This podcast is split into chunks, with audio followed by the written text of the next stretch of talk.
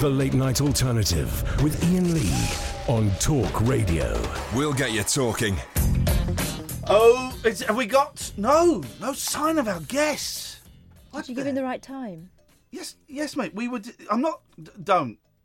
Well, I'm Don't. just checking. How do you? How many ends in unnecessary? Let's try one. There we go. Uh, right. Uh, No. how many? Two. Let's try how many. s- Uh, ah. Two, otherwise it'd be you necessary. All right. Shut up. How many C's in unnecessary? One. Right. How many S's in unnecessary? Two.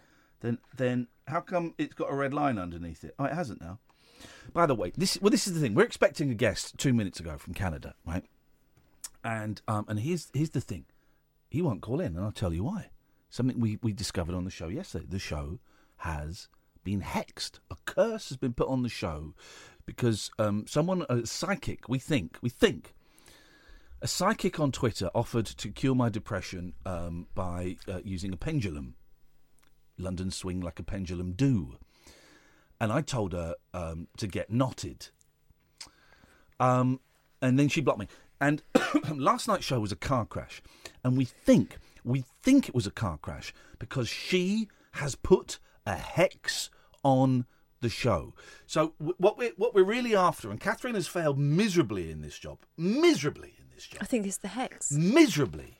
I asked Catherine yesterday. All she had to do was find us um, a psychic, a white witch, a warlock, or any one of those bullshiners that pretends to have magic powers Uh, to lift the curse from the show. Right? I said Who have you got? they will be treated respectfully and Who without mockery. Who I hope they're got? not listening now. Who have you got? I contacted five of my magical contacts.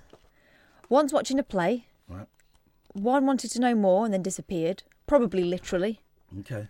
The three Nothing. flaked. So here's the thing: the, tonight's show is going to be a car crash, as just like last night's show, unless we get someone who's got the gift, um, the the sixth sense, the all-seeing eye.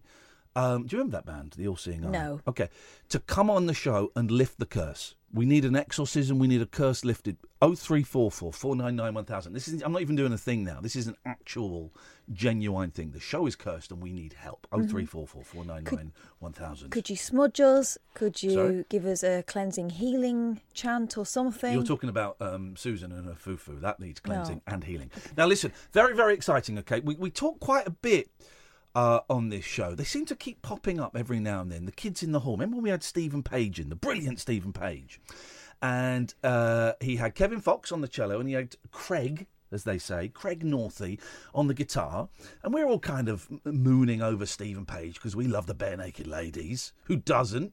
People without souls, that's who.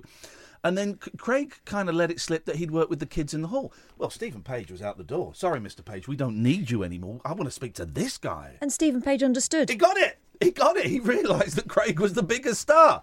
Love Kids in the Hall, and um, a brand new book has come out about them. And I must have been so excited by this book. I've ordered it twice from Amazon. It's rocked up. It rocked up two days ago, and then it rocked up today. So I've got a spare copy, and I'm more than happy. I can't be bothered to send it back. I'm more than happy to give away the second copy of The Kids in the Hall One Dumb Guy. It's the authorised biography by Paul Myers. I'm uh, more than happy to give that away. 0344 499 1000. I think via the magic of uh, internet technology, Paul, uh, who wrote this book, should be on the line now. Afternoon, evening, Paul. Hey, how you doing? I'm doing. Can you hear me? uh, yeah, we can hear you, man. How are you doing? I'm good. It's about 2:20 in California here. I live in Northern California, not to be confused with LA. I live near uh, Oakland, across from San Francisco. Oh man, alive! This guy. Go, go on. What is the weather like? It's uh, you know, I've lost my Celsius. It's uh, something like uh, I'm just looking for you to get an accurate reading. It's about 62 62 degrees Fahrenheit here, Jeez, doesn't it make you? Doesn't which it make is sick? yeah. Make It's a little it's a little warmer with the Trump. sick? that's- hey man, you, that, so but uh, let me get this right. You're are you Canadian? I am a Canadian uh, dual citizen. I am. I'll never not be Canadian. I have my Canadian citizenship, but I, uh, I, for reasons of voting and such, I was able to become a U.S. citizen. Just in time for the worst time to be an American You, ha- citizen. you, you, you had to become an American citizen because you were so keen to get Trump into the White House, and well done, Paul. It's, it's worked. Your dreams Oh come true. What a weird time for you guys. We'll, we'll talk about the book in a second, I promise. But I love the fact that there's now this. Um, it, the, the, there's accusations that the White House has put out a, a video of that's been doctored. The one of the the journalist oh, absolutely. Supposedly absolutely assaulting the, doctored, the, the staff member. Oh, Incredible. I watched that. I watched it on TV. I watched it when it happened, and then they released a video later that's almost like night and day. It's uh, you know, it's the kind of stuff you would expect from the Kremlin. I mean, maybe that's where it's from. I've yeah. I've not seen the doctored version because I, 'cause I missed it. I've seen the original. I will look at it. What is Yeah. the difference? What have they? Has he got like nunchuckers Oh, well, or they- something? uh, if you want to know what they did was, yeah, that's right. They uh, they added in some uh, you, uh, ultimate fighting uh, footage. No, no. What they did was they slowed down. They slowed down most. They sped up part of it to make it look like CNN journalist Jim Acosta had swung at the arm of the uh, young intern. When all she was doing was grabbing the mic, and he said, "Excuse me, ma'am, I'm asking a question," which Yeah. is like the most gentlemanly assault you're going to get and it was absolutely no assault. And basically, his motion was pulling away from her Yeah. rather than towards her. And it's just um, it's just Trump doing more misinformation. He's really clearly upset that he's has he has to be accountable now that the House is uh, Democrat again, and uh, he's he's uh, upset that Jim Acosta keeps asking him questions which almost nobody else in the press corps has the nerve to do. And so he's a problem. He's a problem to. I wouldn't be surprised if if uh, Acosta's brakes failed magically too. I think, Well, you know. this this is it. I'm surprised more people aren't getting bumped off over there. As you know, our royal family over here have a hit grand history of murdering people they don't like. So I'm, I've Trump needs that, to yeah. pick up on that. Anyway, listen, Paul Myers. Let's, the- let's, yeah, let's let's get on to the happier let's, stuff. let's let's well well uh, happiness. I'm sure there's some darkness in it. I love the kids in the hall, man. They were they were shown over here, sort of. I'm trying to think, early '90s on Channel Four, and it was like one o'clock in the morning, and it was never on a regular day. It you, you you'd kind of have to look through the listings, and it would be there, and you would set your videos. So they have. Um, they have even more of a cult status over here than they probably do in, in, in Canada and America. in the U.S. Yeah. Now, why? Why did you? What, what's your connection with them? Why did you decide to write Oh. this book? It's kind of amazing. I, I'm a music. I'm, I write about music. I, I actually wrote. You mentioned the Barenaked Ladies. I was a musician in the Toronto scene, a contemporary of Steven Page and a contemporary of Craig Northey. Wow. And I had a band uh, called the Gravelberries. And uh, this is to answer your question, by the way. I'm Yeah, yeah. actually answering it. So at that time on Queen Street West in Toronto, it was the it was the uh, it was very much the um, the scene. You know, Yeah. it was it was where it was where the bands and the comedians and everybody. It was very post new wave, and uh, all the English bands would come there, and all the American bands would come there, and as well as uh, we had like a comedy scene, which was basically centered on the kids in the hall.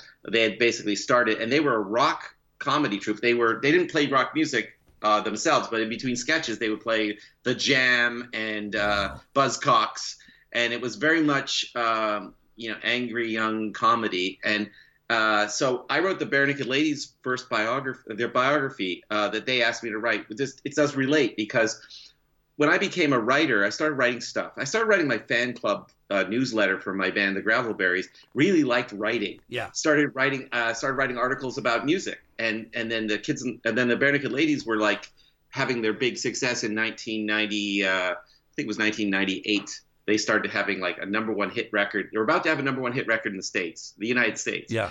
And so they contacted me. I don't. I moved to San Francisco, and uh, they said, you know, you're a writer, but you know us. You should write uh, our point. Like you, know, you should be our point man to write the official biography. Like, and so I wrote this book called uh, Private Stunts, Public Stories. It's a good book. I've read it. I've got it. Oh, thank you, thank you. Well, that was my first book, and that got me into writing books. And uh, uh, and it, and the, you know, it was definitely written sort of to hire. Like they hired me, and it was a fan club kind of. Uh, are you still getting me, by the way? I'm, yeah, oh, yeah, no, I'm, I'm, I'm yeah, yeah, yeah. lapping up every word of this. Don't you worry, No, Paul. I'm getting, a, but I'm also getting. A, I was just getting a little flash uh, uh, internet mes- message saying it was going slow. Anyway, um, I'm not going slow. You can tell. You're going very fast, Uh, sir. I I'm like very it. caffeinated. Yeah, I'm very caffeinated. Plus, you know, it, they charge by the minute on Skype. So, um, so, so anyway, I'm really cutting to the chase.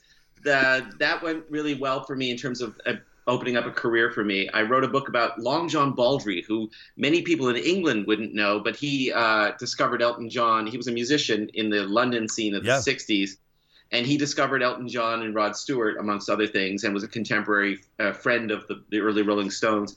So I wrote his biography because he died in Canada in 19, uh, I think it was like 2006. He died, and I wrote I wrote that, and then I wrote a book about Todd Rundgren, and I was over in the UK. It was a UK publisher actually produced uh, Jawbone Press, Yeah. and I uh, I did a little press in London around that time too, uh, and so that led me to finally in 2015.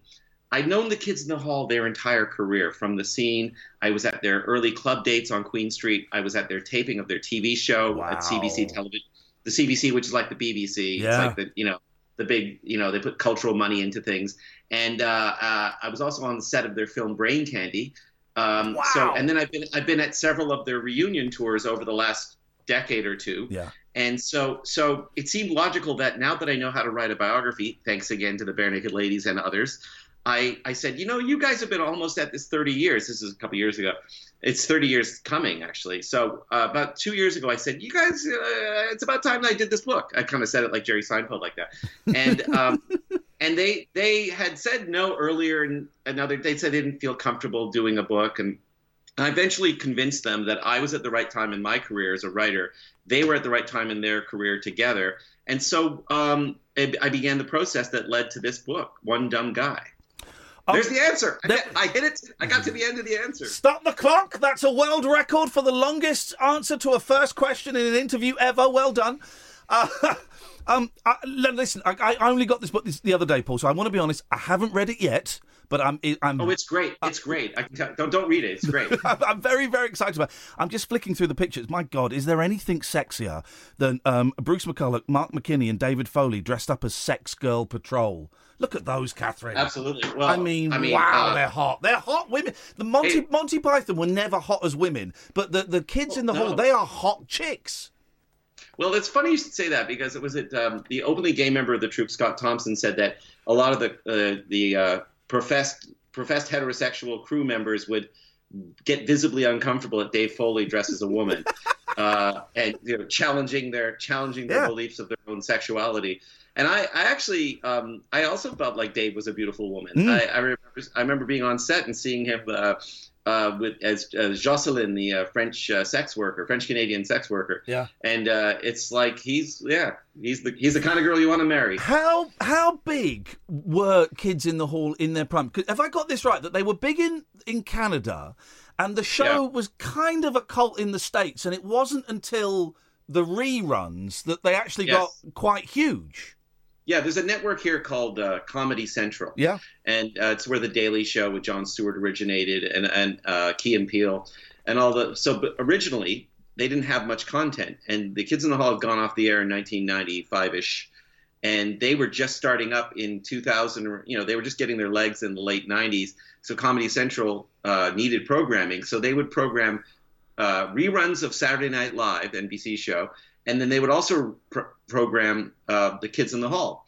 And by then it was, you know, the series was gone, but they had like five seasons to draw from. They put them on every night in, a, I think, a half hour version. Yeah, it was half hour, and uh, it was a half hour of of the Saturday Night Live. No, an hour of Saturday Night Live and an hour, half hour of the Kids in the Hall. A lot of kids uh, you know, uh, young adults who were coming home from school and stuff would end up seeing it. It was also rebroadcast several times a day, Right. Because they didn't have much. They didn't have much content. Yeah. So, so it became almost hypnotic. Uh, the way when I was a kid, I used to watch Bugs Bunny cartoons because they were always on. Yeah. And I, I think if Bugs Bunny was real and showing up somewhere at a mall, I would probably want his autograph. Yeah. You know, he like I was a big fan of Bugs Bunny for that reason. So imagine the kids in the hall are somebody's Bugs Bunny. And then, you know, much like, you know, that quote about the Velvet Underground that not many people bought their records, but every person who heard the band formed a band of their own. Yeah, of course. Well, there's a lot of comedians in America, especially right now, who got the kids in the hall that way.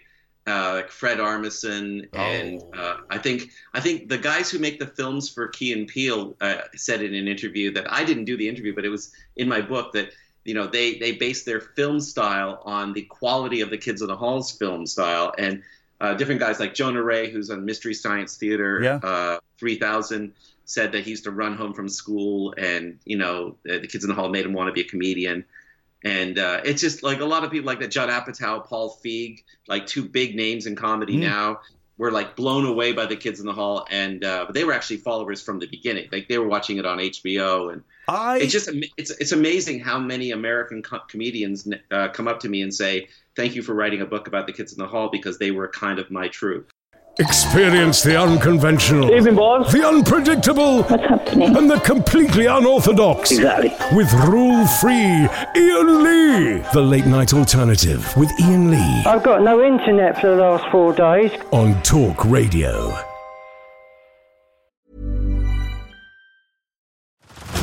Head over to Hulu this March, where our new shows and movies will keep you streaming all month long.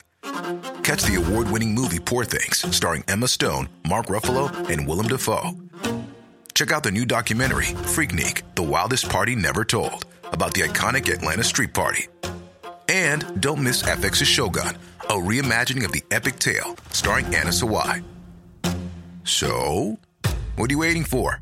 Go stream something new on Hulu. Say hello to a new era of mental health care. Cerebral is here to help you achieve your mental wellness goals with professional therapy and medication management support. 100% online. You'll experience the all new Cerebral Way, an innovative approach to mental wellness designed around you. You'll get a personalized treatment plan from a therapist, prescriber, or both in a safe and judgment free space. Your cerebral therapist or prescriber will outline a customized plan with clear milestones along the way so you can get to feeling your best. With Cerebral, you're not alone in your mental health journey. We're here to empower you to live a fulfilling life.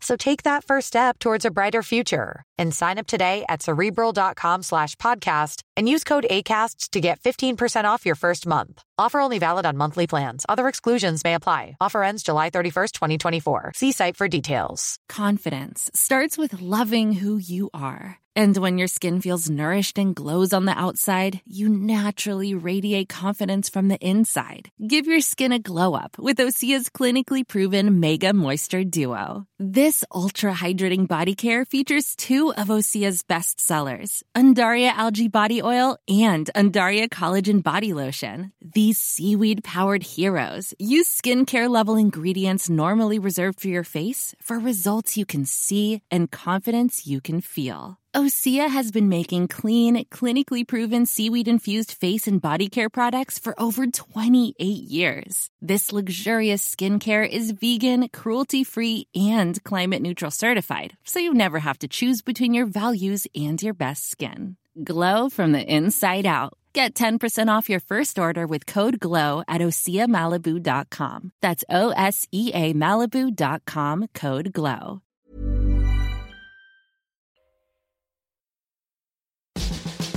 Hello, I'm Jamie East. Now, as well as being on Talk Radio every afternoon between 1 and 4 pm, I've just started a brand new podcast that I wanted to tell you about. It's called Talk Film. We've got interviews with the big stars like Martin Freeman, Thandie Newton, Josh Brolin, loads of them, and also all of the reviews of the week's big releases. There's a new episode every Thursday, available through Apple Podcasts and your favourite podcast app. Just search for Talk Film and give it a whirl. If you like it, please hit that subscribe button.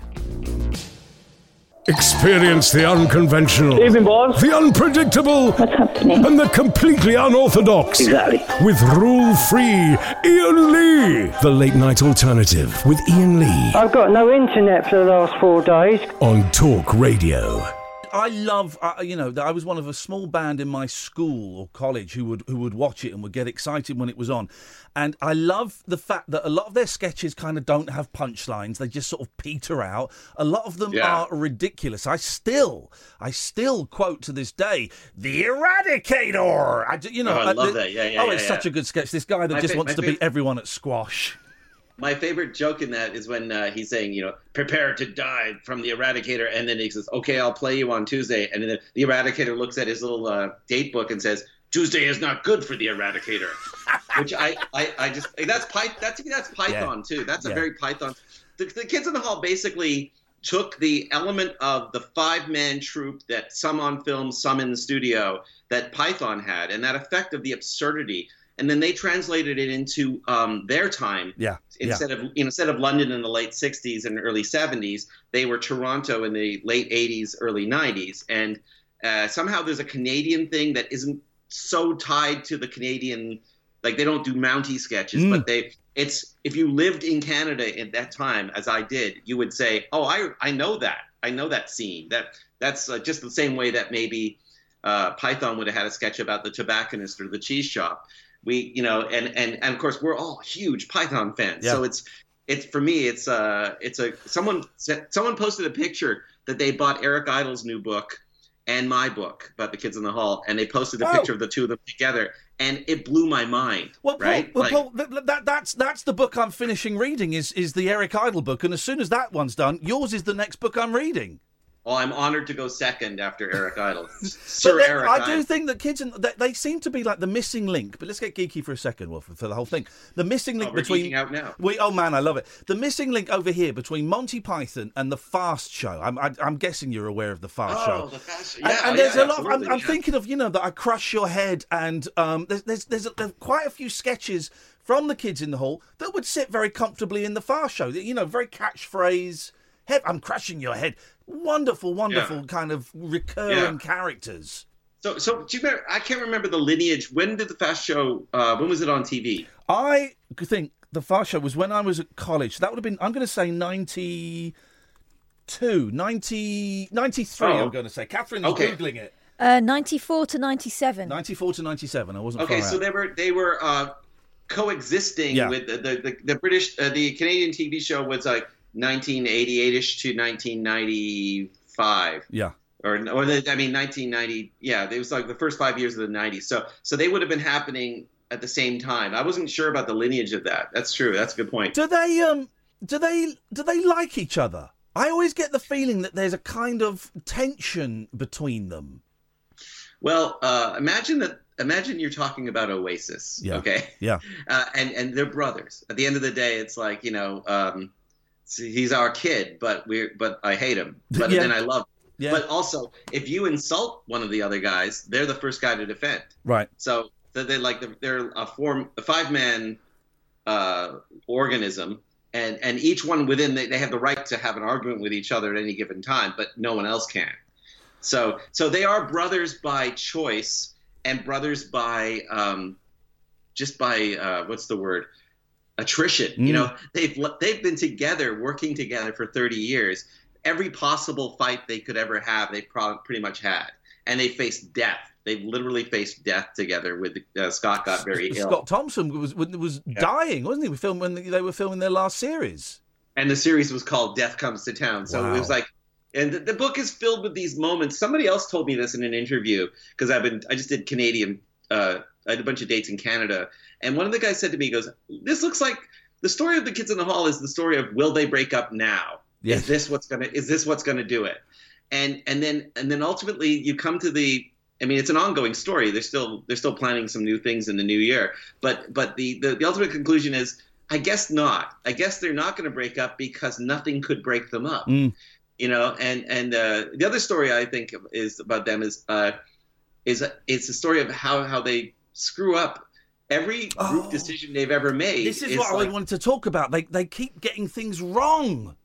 Yeah, and that's why the book's called One Dumb Guy. It's a Kevin McDonald of the Kids in the Hall said, you know, we're actually pretty smart guys individually, but together we're one dumb guy. They make so And- many wrong turns in there. I mean, I, I, listen, I, I, I went to see Brain Candy. It got such a limited release over here, their movie. And I was there with my sister, uh, a flatmate, and there was one other guy. Four people in a cinema. And I wanted to love it, and I loved I did love it at the time. And then I watched it a couple of years later on video. And Yeah. there are some it's some great ideas. There are some great scenes in there, but it Yeah. just doesn't quite work. And you th- you think, come on, you could have you could have made a holy grail here. You could have made a life of Brian. And w- what was that? Was that too many different opinions at the same time?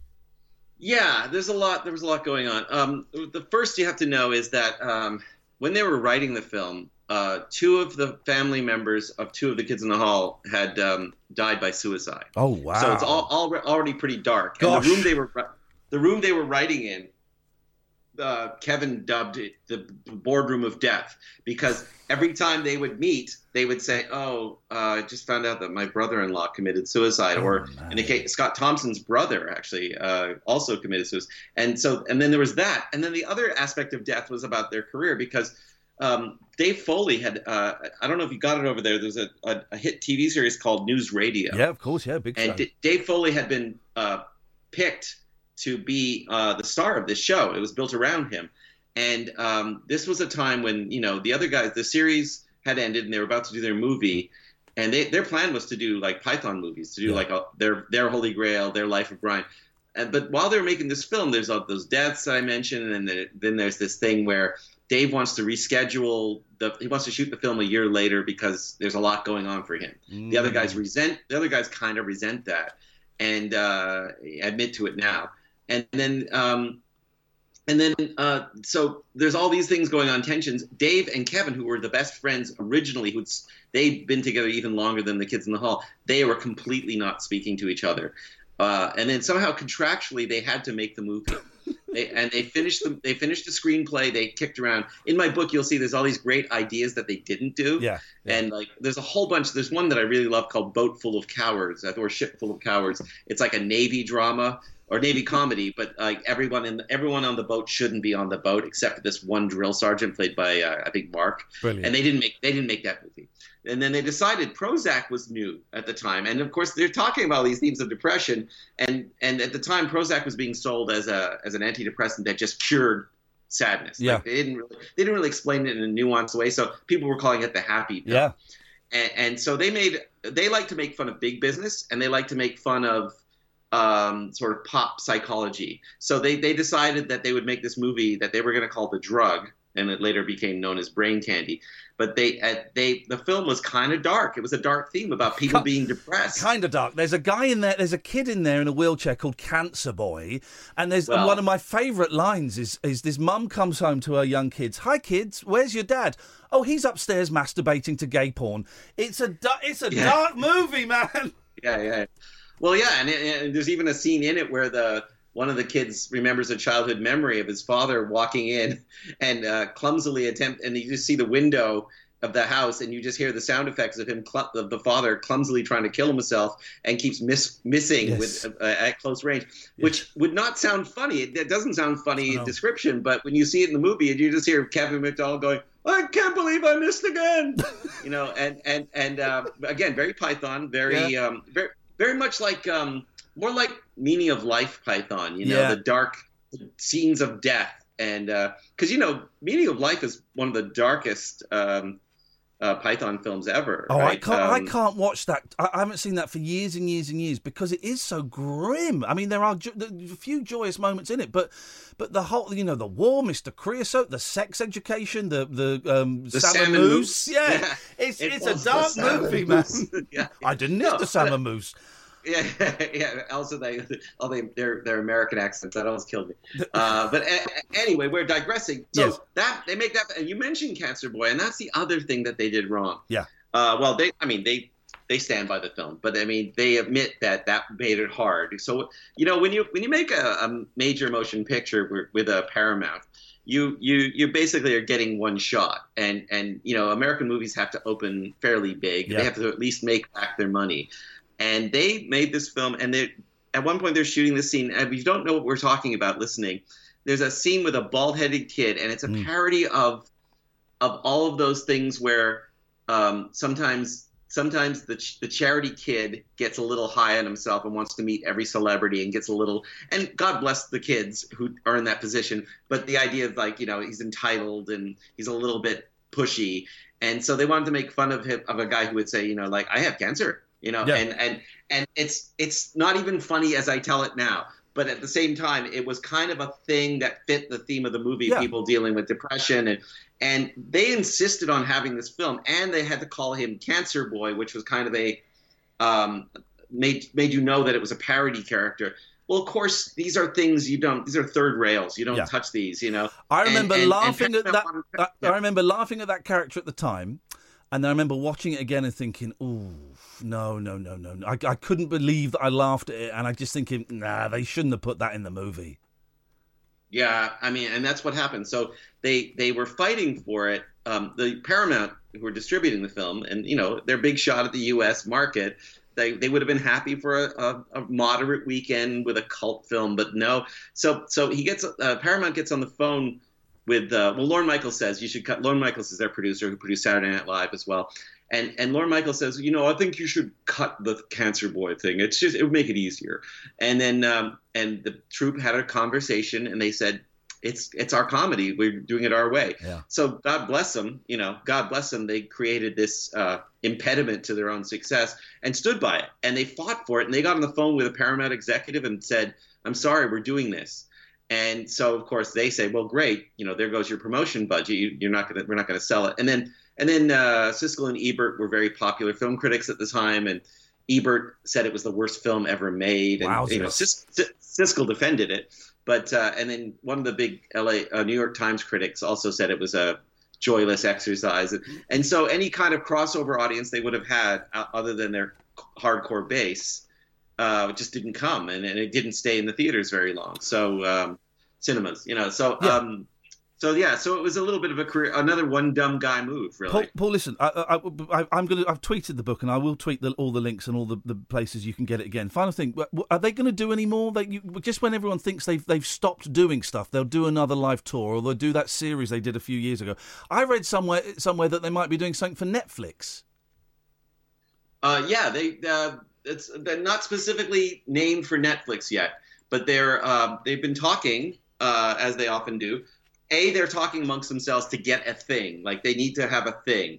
Uh, they're probably going to do some more touring and they want to write another original series because it's been about eight years since the last one. Wow okay. And, and so so and you know right now mark is on an, a hit american tv show called superstore and uh, you know and they're all doing various things. Bruce is uh, bruce is uh, kind of a professor right now for the year in uh, toronto. And uh, scott's got this buddy cole thing that he's doing. It's a character of his. He kind of tours with it. And they're all busy. And and so they're going to try and pencil in something to do together. And in the current climate netflix and hulu and uh, uh, amazon uh, TVs, Amazon Prime. Yeah. They're the kind of places you take stuff. So you make a short series like Mr. Show did Yeah, a couple yeah. years ago. Make a short five or six episode series that goes viral or it goes uh, bingey. You know, you can binge it. Bingey. And then it, you know, then and it goes bingey. He's gone all bingey. I'm afraid uh, uh, um, and you know, and then that would be good. And then they could they could just do a contained. It could, it could be a it could be a sketch comedy all the way through it, or it could be one story the way Death Comes to Town was. Um, I hope they do it. I'm actually hoping that my little book's going to help them um, sort of like stay in the public eye and get uh, the money that they would love to get to, the, to do it right. You know, uh, I don't want to pretend that I'm going to be the guy who helps them, but certainly I didn't write the book because I didn't want to help them. You know, so so I'm I'm happy that people will be talking about the kids in the hall now and getting the whole story about how important they are. Paul, it's so nice to talk to you, man. I'm so glad we sorted this out. The book is The Kids in the Hall, One Dumb Guy, Paul Myers. I'm gonna I've got a copy. If you want a copy, dear listener, f- first person to phone up and tell me that you want it, 0344 Paul, if they do some live shows, I've decided I'm coming over to see them, so I may get to shake your hand and thank you for this. Uh, hopefully, I'll be there. And I'd I'd love to. Wouldn't it be great if they went to England? But anyway, Oh. okay. Thank you. Thank you for the time. Thank, you, Paul. for the time. Take care, brother. Bye. Thank you very much. 0344 499 1000. This is Talk Radio. Across the UK, online and on DAB. A radio star is born.